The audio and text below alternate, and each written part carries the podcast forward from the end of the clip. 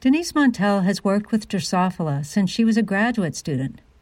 So I was a little surprised that when she tells people what she does, she doesn't use the word fly. I don't think most people have a really intrinsic, deep interest in how flies work.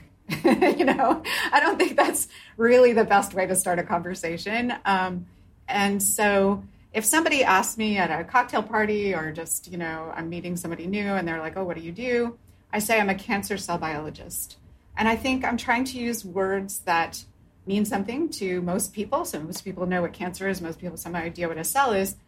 And I'll leave it there. And if they don't ask another question, that's where it stands. But if they're intrigued by that and they want to say, "Oh, well, tell me more about that," or or "Oh, what do you actually do?" and and you know, then I will say, "Well, we study how cells behave normally when they're building tissues, and then how that process goes awry in a disease like cancer."